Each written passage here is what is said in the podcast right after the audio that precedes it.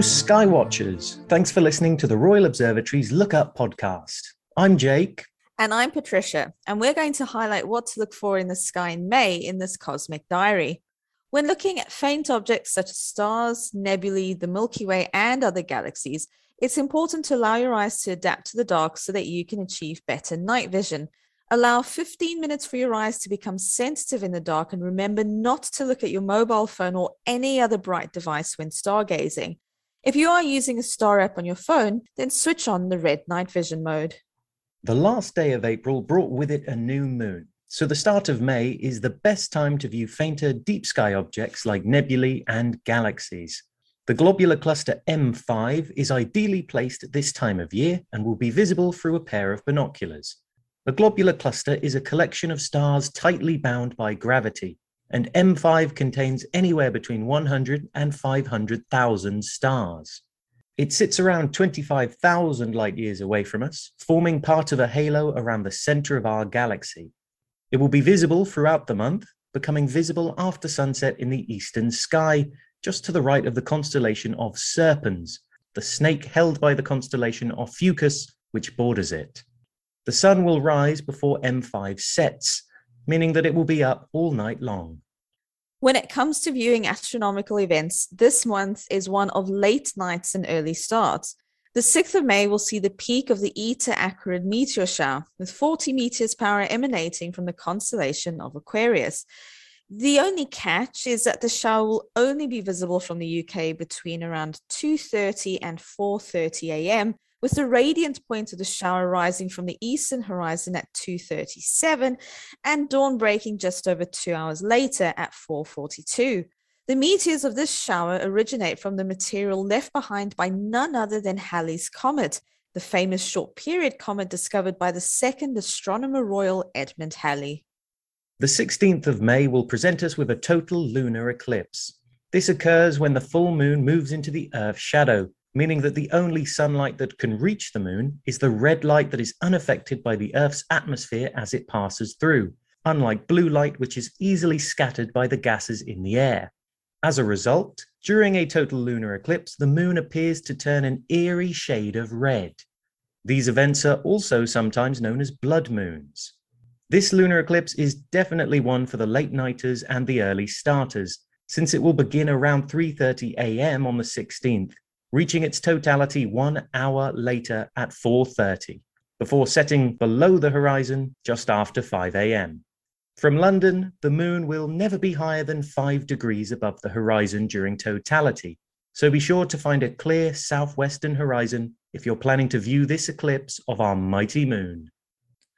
At the beginning or the end of the months, when the moon is least full, keep an eye out for M51, better known as the Whirlpool Galaxy. It's a majestic spiral galaxy with long, winding spiral arms looking at the observer almost perfectly face on.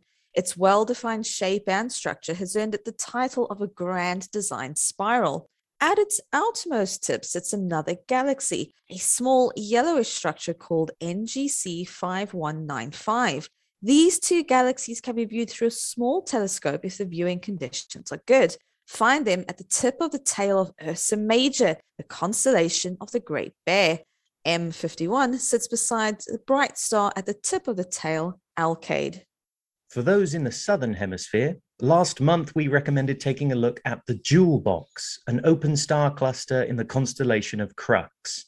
This month, why not take a closer look at a patch of sky just beneath the Jewel Box after 9 pm local time?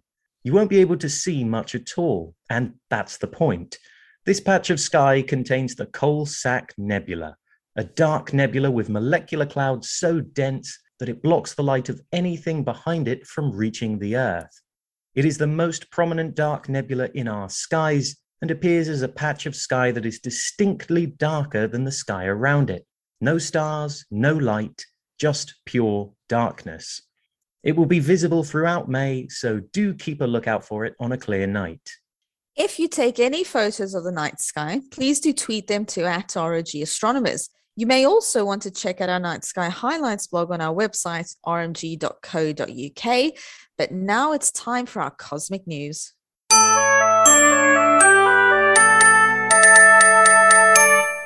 Welcome to the cosmic news part of our podcast. As our regular listeners know, this is the part where Jake and I get to talk about an astronomy or space exploration story that's come out in the past month. We talk about it. And then, of course, the most important part of it, Jake, is the Twitter battle. I, I mean, there as much as we love talking about these stories, it really is about that Twitter battle, isn't it? That's it. It's all about the glory. It it really is, and um, I'm sure you must be curious, Jake, as to the results of your first Twitter battle against myself. So, shall we dive in and um, reveal the results, or, or wait until we get to the end of this podcast? I'm I'm anxious to know it now because, of course, I have held off finding out the result until this moment. So, I'm quite keen to know.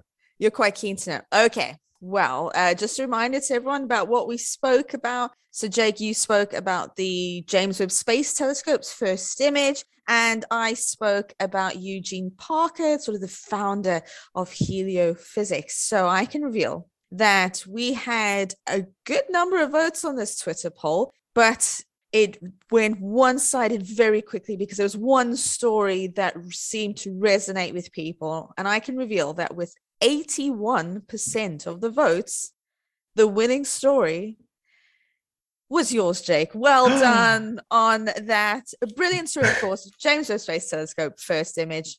Who is going to be able to compete against that? I so, know well it was well. Yes, well, thank you very much. Obviously, it's the story that wins rather than me in many ways. Uh, well, maybe it is me. I, take it, Jake. Take it because I mean, who knows what might happen today? I mean, that's true. Got but two brand new stories, yeah. you know. Yeah. Yeah. So, um, of course, yeah, really good. Uh, not to take away from the legacy of Eugene Parker, obviously, absolute legend, but that uh, James Webb first image was pretty groundbreaking. It was, and of course, as um, if people keeping up to date with James Webb, there's a whole bunch of calibration going on at the moment, and I think one of the instruments is now being cooled down to its operating temperature, which is fairly cold, as one can imagine. Um, but it's good news. So everything is looking good so far James Webb. So of course, expect the James Webb Space Telescope to feature in some of our future stories as well. But speaking of stories, Jake, why don't you kick off this month's cosmic news? What have you chosen for us this month? So, this month, I have chosen the story about NASA's Hubble Space Telescope revealing or confirming just last month that a comet or a believed comet that was uh, imaged all the way back in 2014 is, in fact, the largest ever comet discovered. Uh, so, it's a big piece of news. Quite literally, it is, it's big news is is this something where we need to start preparing for an eventual impact or are we okay jake yeah. on this occasion luckily we are going to be okay though of course massive comet heading this way if anyone's seen don't look up it is quite reminiscent of that I was just thinking about that. yeah. But luckily, this one uh, it is heading into the solar system. It's currently in the solar system, actually, but it's going to get about as close as Saturn, about 1.5 billion kilometers away from the sun or thereabouts. And then it's it's going to head off out of the solar system again. So it's not actually a risk to us, which means we can talk That's about good. it in a optimistic way. Yay! But uh, for the uninitiated, obviously, we should probably talk about what comets actually are. We often call them dirty snowballs uh, the dirty snowballs of space. They're basically giant balls of ice and rock, uh, sometimes containing frozen gases like carbon monoxide, ammonia, CO2, and things like that. And they're comprised of a main body, which we call a nucleus of the comet. And if they pass close enough to the sun or the, the star that they're orbiting, all of that frozen material begins to sublimate. So it begins to turn into a gas and it can create these tails that are millions of kilometers long. So, if anyone saw Comet Neowise all the way back in 2020, uh, it had this beautiful long tail coming out of the back of it. And so that's basically what comets are giant icy snowballs with giant tails coming out of them when they get close enough to the sun and get heated up quite a bit. But this particular comet in question was first imaged all the way back in 2014 by the Dark Energy Survey, uh, which was actually measuring the expansion of the universe and trying to figure out the properties of dark energy. And That's, this comet. Isn't that amazing, Jake? How this often happens quite a lot in astronomy when you set off to do one thing and then just make discoveries in other things along along the way. Yeah, uh, uh, well, and this went completely undetected as well at the time. Just largest comet that we've ever discovered, just hovering around in the background of this survey, trying to measure the expansion of the universe.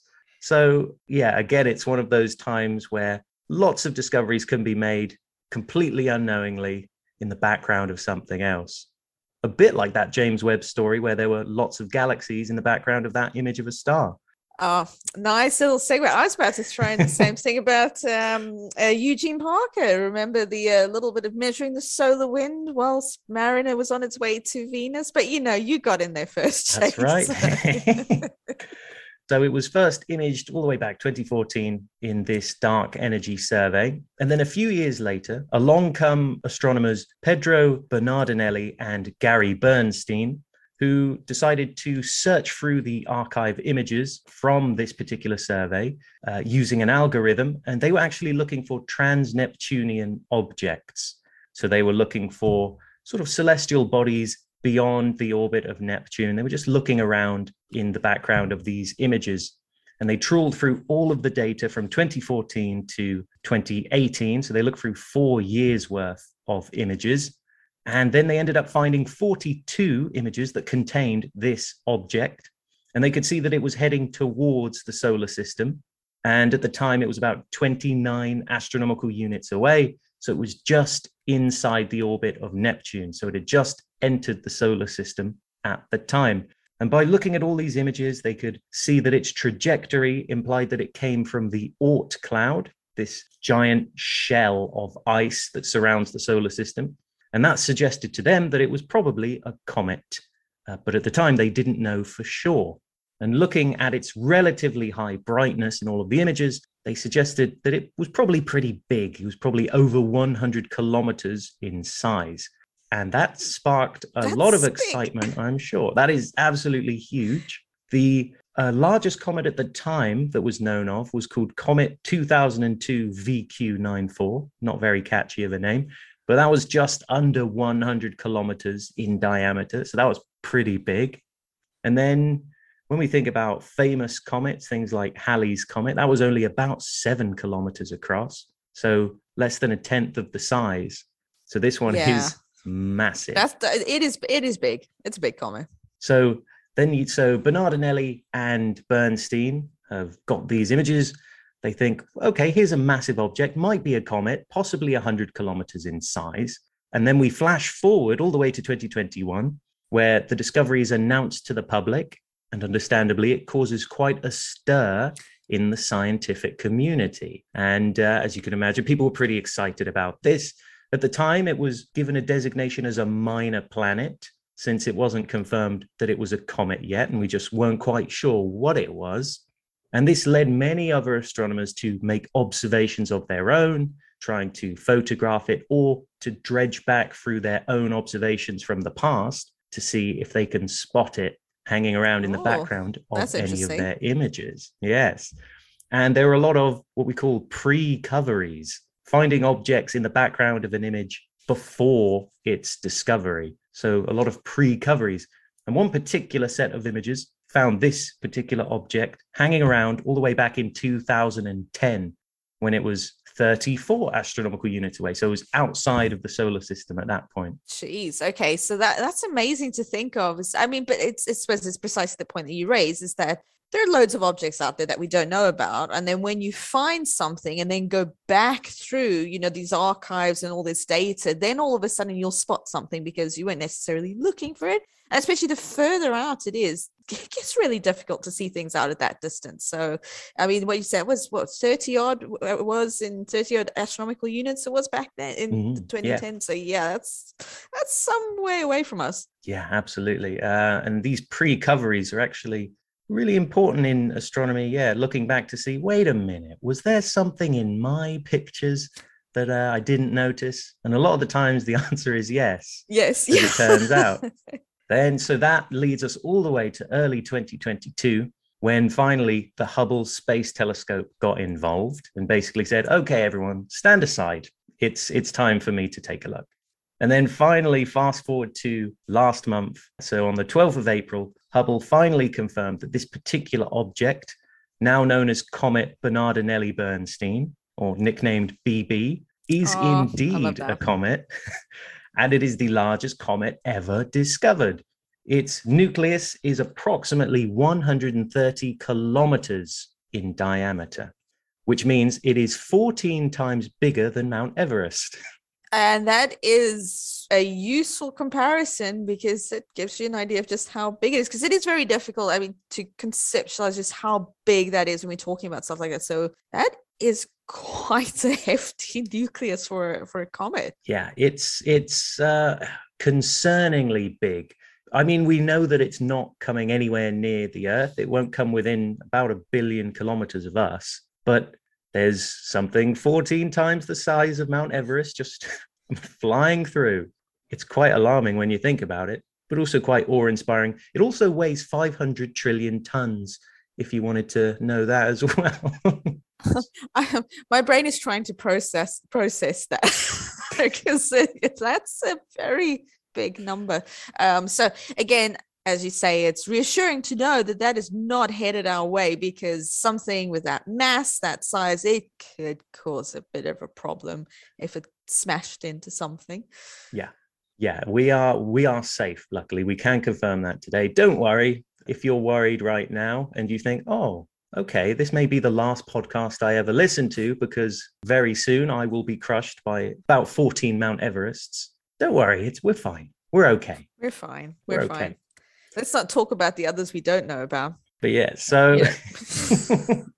That was a very dark turn. Sorry, everyone, but sorry this is this is the point about why we have all of these uh, uh, sort of sky surveys taking place because there is so much out there that we don't know about. Yeah, well, things like asteroid defense as well are things that are newly emerging fields. NASA, of course, launched a mission, the DART mission, the Double Asteroid Redirect Test, where they're hoping to redirect an asteroid in the hopes of being able to defend the Earth from extinction level events from asteroids and things like that. So one day there will be full defense for those things anyway.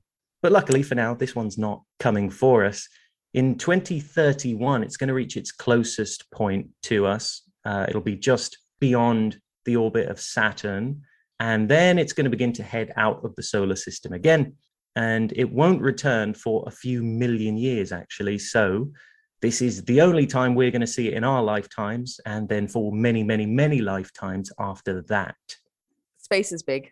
space is big is what we have learned but yeah this one unlike comet neowise unlike halley's comet the last time halley's comet came by this one won't be visible to the naked eye uh, it would require quite a lot of specialist equipment to see it of course even in hubble's images which are very impressive images it still looks quite small so we can't expect really for us to be able to see it as it comes closer but there we go. It's going to come as close as it will in about nine years, and then it's off again.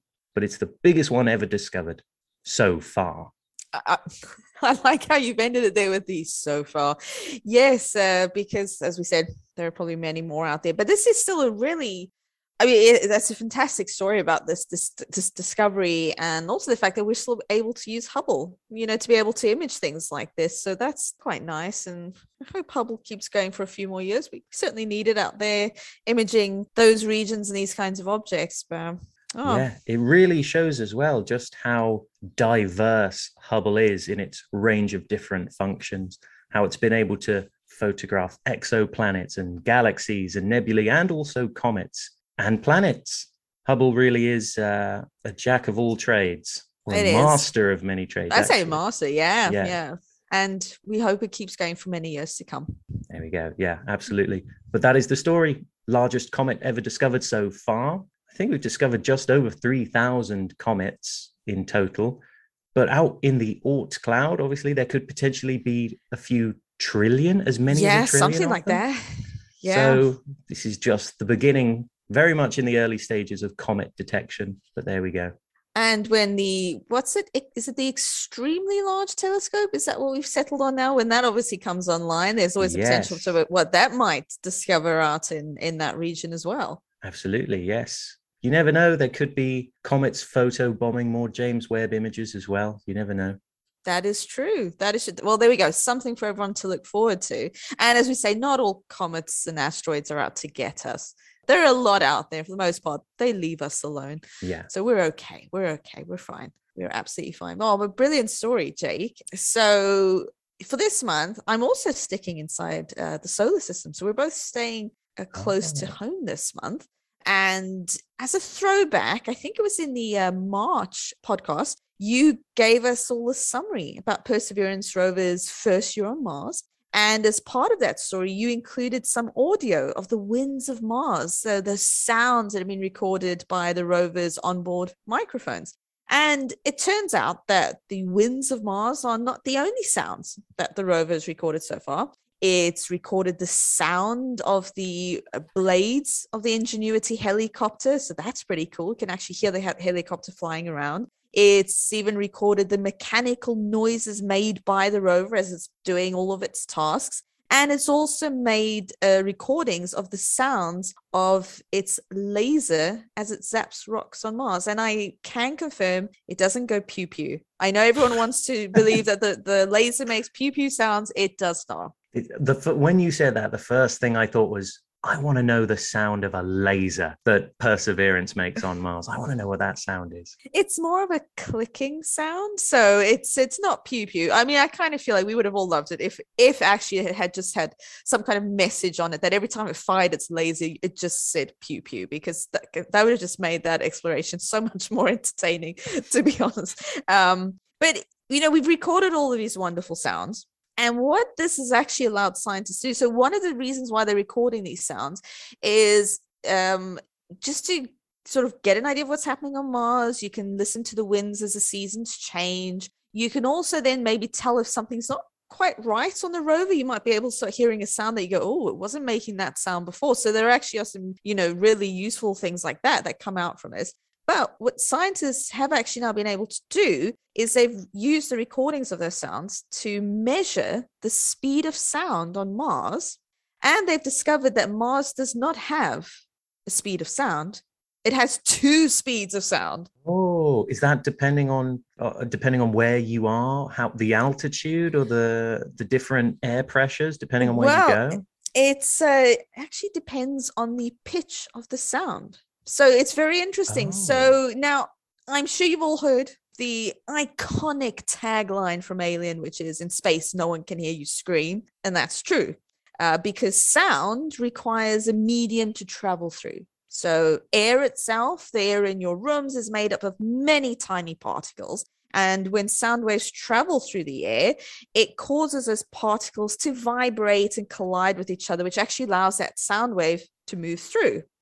Now, the speed of sound in air depends on the type of gas that's present in the air and also on the temperature of the gas as well. So we knew for a fact that sound was going to travel at a different speed on Mars simply because the atmosphere on Mars is very different to the Earth's atmosphere. So on Mars, the atmosphere is 96% carbon dioxide. So that's quite a hefty chunk. Well, the Earth's atmosphere is 78% nitrogen and 21% oxygen. So we know that sound travels more slowly through carbon dioxide gas because carbon dioxide molecules have more mass um, compared to you know uh, nitrogen or oxygen and that means that it actually takes a lot more energy to cause more massive molecules to vibrate and what that means is that you you know they they just don't really want to move around to be honest and you also have the fact that sound travels more quickly through warmer air than it does through cooler air. And that's because molecules in warmer air tend to be more excited and they're moving around much faster. So a sound wave can travel through much easier because you've already got particles in motion. So, yeah, so sound travels uh, faster through warmer air. So, just to put things into a bit of perspective, if we look back at our home planet, at zero degrees Celsius, the speed of sound is 331 meters per second. At 20 degrees Celsius, it's 343 meters per second. But at 40 degrees Celsius, it's 355 meters per second. So this is a measurable effect. So um, it just shows you that there's quite a substantial difference in speeds. And it, it actually happens during the day. So early in the morning when it's really cold, you know, sound is going to travel a bit slower than it will do at lunchtime when it's much warmer. Wow. So- so if you're living in Antarctica, the sound is traveling slower than if you're living in mm, Rio de Janeiro. Yeah, So over, I get well. Of course, I'm guessing it's completely unnoticeable because Yeah, it is. you're not going to really notice it that much but i suppose you probably if you know if anyone's interested is uh, to do a test you know shout at someone in the Yes. hours of the morning and then shout at them at lunchtime and see you know whether they get Do your you- message earlier you know Do you feel like your conversations drag on longer in the winter? Maybe it's because the speed of sound is a lot slower. there we go we've just solved the world's problems there jake you know our job here is done we yeah, can- if you feel like a conversation is dragging on, maybe turn up the heating a little bit. profound Speed things advice. well, speaking of things are dragging on, um, Mars is a very, very cold planet. Um, so already we know the atmospheric composition is different. But Mars is cold. And when I say it's cold, I really, really mean it's cold because the average surface temperature on Mars is minus 63 degrees Celsius That's pretty chilly. it's chilly. Although, as I keep telling everyone, you know, on a lovely summer's day on Mars, if you happen to be on the equator, the daytime temperature can get to about 20 degrees Celsius. So that's actually not so bad. That's not so bad. That's I think that's something we can work with. Yeah, I mean, just don't ignore the fact that you know at nighttime it'll be below a minus 100. That's just a minor point. But daytime, you know, 20 degrees Celsius. There you go. Just think of the positive side. Don't you know? Let's not do negatives here. Um, so you know, you got these really cold temperatures. You've got an atmospheric composition that's different, and in addition to that, the atmosphere on Mars is thin. It's really, really, really thin. Okay, now again, to understand just how thin it is, we can look at the air pressure on the surface. So, again, using our wonderful home planet as reference, the air pressure or surface air pressure on the Earth is 1,013 millibars. Uh, whereas on Mars, the surface air pressure is six and a half millibars. Now, if you're like, what does this all mean? I can give you a wonderful example. To reach the same air surface air pressure on Mars here on the Earth, you'd have to get to an altitude of 45 kilometers above the surface of the earth. So at Okay, 45 right. kilometers above the surface of the earth, then you'll have an air pressure equivalent to the surface air pressure on Mars. Now, if that doesn't sound all that high, bear in mind that an airplane typically flies at around 10 kilometers above the surface of the earth. Okay Wow. And those famous jumps from space you know felix baumgartner and that that was all done below 45 kilometers. So if those jumps terrified you you now have a good idea of just how thin the atmosphere is on mars. It is it is really really thin. Yeah. So you're not getting by on Mars without a pressure suit at eh, all that is the takeaway. the takeaway from this is you will need to wear a spacesuit all the time if you're on the surface of Mars. Otherwise, many delightful things will await you. Uh, there are a number of ways in which Mars can kill you, but that can be the focus of another podcast, perhaps one day. Um, so yes, Mars very different. So you can imagine just based on that, that sound is going to move differently. It's going to move slower there on Mars, and so we knew that that was going to be the case, but we just didn't have official proof or you know evidence that this was the case. So this is the first time it has been confirmed scientifically that the speed of sound is slower on mars. But what we were not expecting is that the speed of sound on mars varies with the pitch or the frequency of the sound. So based on the data collected the scientists found that low pitched sounds travel at about 240 meters per second whereas high pitched sounds travel at 250 meters per second. Okay, so just keep that in mind for now. So you've got low pitched sounds traveling at one speed, high pitched sounds traveling at another.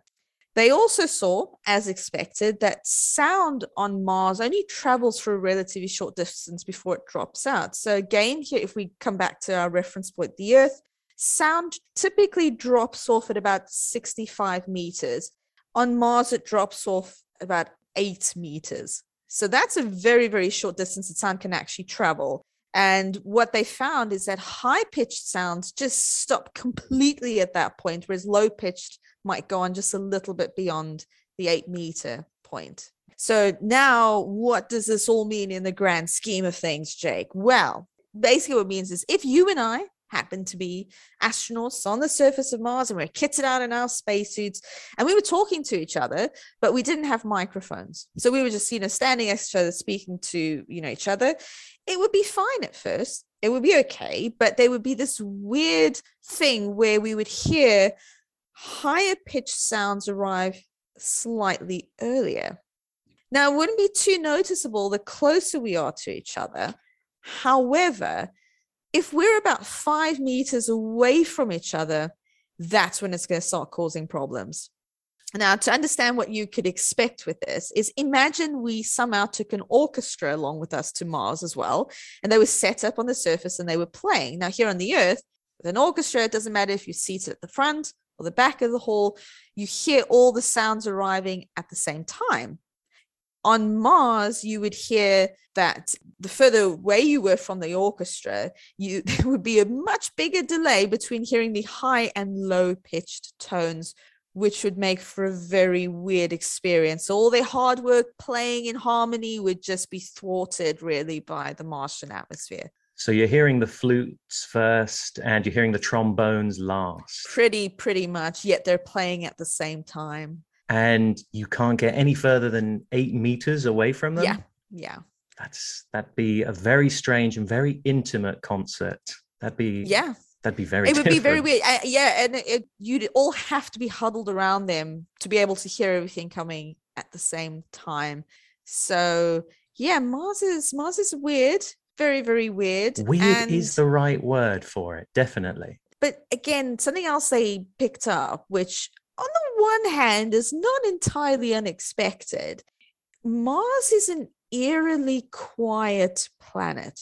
So quiet, in fact, that the scientists actually thought the microphones on Perseverance had failed to operate because they couldn't hear a thing. so they were sort of sitting there like, we can't hear anything. And that's because Mars is eerily quiet. So when they started to hear sounds of wind and the movement of the mechanical arms and stuff like that, they were they were relieved. They were like, okay, thank goodness it is working. But as for the planet itself, if it's very calm and there are no winds blowing, you cannot hear anything happening on that planet, which is kind of creepy, but at the same yeah. time fascinating. Well, yeah, it's interesting listening listening to the Winds of Mars audio and playing it on the podcast a couple of months ago, you do notice that you hear a gust of wind and then just absolute silence. Yeah.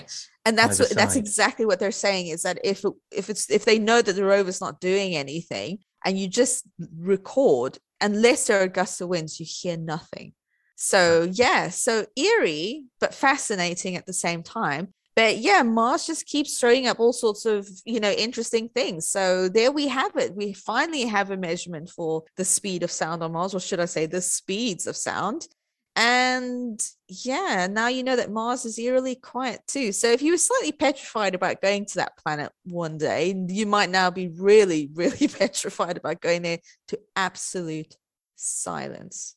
Yeah, that is, it's very bizarre, especially the different pitches traveling at different speeds. What I'd really like to hear now is someone to put together an orchestra piece or put together a symphony with oh. those different uh, factors in play.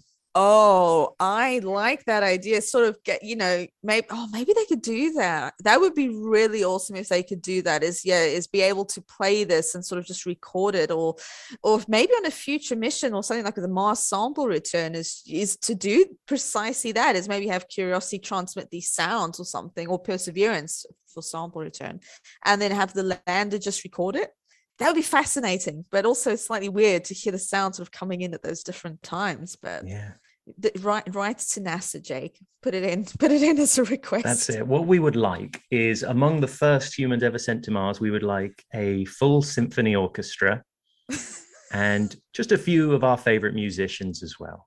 Maybe a few that would uh, be very suitable. Uh, someone like Elton John, finally, but make him into a rocket man. Uh, I'm sure oh, there's various like others that. that. I can't think of that are far uh, better. Uh, what's it? Is it not 30 seconds to Mars? Is that, is that another? Oh, that... yeah. okay. We'll send Which, Jared Leto up to Mars. Yeah. Although he, it's going to take about nine months to get this, so they may have to change the band's name. Just, just a suggestion. That's true. Minor details. Minor, minor, details. minor details.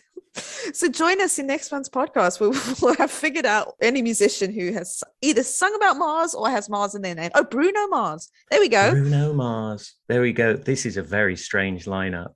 We've got Elton John, Bruno Mars, and uh, Jared Leto heading to Mars. and uh, yeah, and a symphony orchestra. yeah, don't worry about the science, NASA. We just want we just want to send musicians to Mars. And and and there we have it. We're podcast taking a very strange turn, as it normally does, and that's why we enjoy recording our our podcast because we do take wild tangents at some points. But yeah, that is a it. very good story. I really like just how weird, weird and wonderful that is as a as a concept it's it is very difficult to wrap your mind around something like that. So I, it wouldn't surprise me if maybe within the next month or two months, someone will probably have created some sort of web demo where you could hear what it would be like, so that you could sort of place yourself like right up close to sound and then move further away. For example, I know, um, and I don't know if you may have played this, but I think NASA also made the really interesting things was like how does a bicycle bell sound on mars and something so they have like this is what it sounds like on the earth but this is what it would sound like on mars but now i'm wondering if they're going to have to correct that for mm. that distance that you are away from that sound as well because yeah it'll drop off after eight meters so there you go the weird there and wacky go. mars weird and wacky. And that brings us to the end of this month's Cosmic News part of our podcast. So, two great stories again for this one to choose from, which means we are fully engaged in our Twitter battle. And the poll will be live at the beginning of the month. So please do vote for your favorite stories on our Twitter poll. And as again, as always, if you have any ideas or stories that you'd like us to talk about, or if there's a burning question in astronomy or space exploration, why not send a message to us and we can explore it in our next podcast. But I think with that, Jake, we'll have to wrap this month's podcast up. That's it. Thank you for listening, everyone. Uh, we'll see you next time around. And as always, keep looking up.